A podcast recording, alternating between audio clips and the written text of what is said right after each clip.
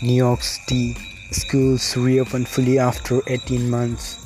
Roughly 1 million children are returning today. Most of them are for the first time since the school system closed in March 2020 because of the pandemic. Mayor Bill de Blasio has cast the reopening as a triumphant coda in New York's recovery, but the Delta variant spread has left anxiety about what came next. Most schools do not yet meet President Biden's demand for testing and vaccines.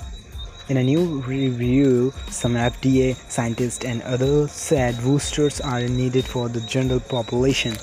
Their crisis is our problem when spread grapples with another COVID cases. Hospital in Washington said are taking on an influx of patents from Idaho, where the governor had refused to require masks and vaccination.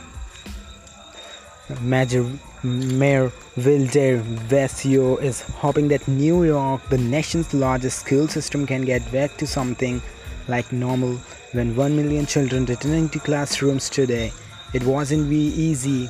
Here's what the first day of classes will be like the legacy of America's post 9 11 turned to torture. 20 years later, the United States is still grappling with the consequences of brutal interrogation carried out in the name of national security. In California, Republicans struggle to broaden the recalls appeal. California has not been as progressive lately as its reputation would suggest.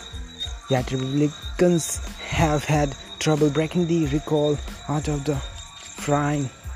Waiting to campaign for Newsom in California recall. Voting ends on Tuesday in the election to decide whether to remove Governor Gavin Newsom and if so, who should replace him. Follow up that zero. Here's how Governor Gavin Newsom, a Democratic star in the blast of states ended up confronting a recall.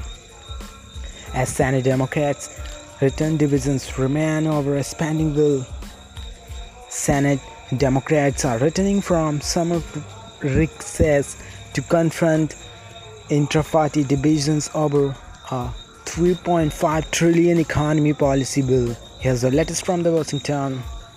Can a green economy, boomtown be built to last? The race to make electric vehicles is turning some places into burner.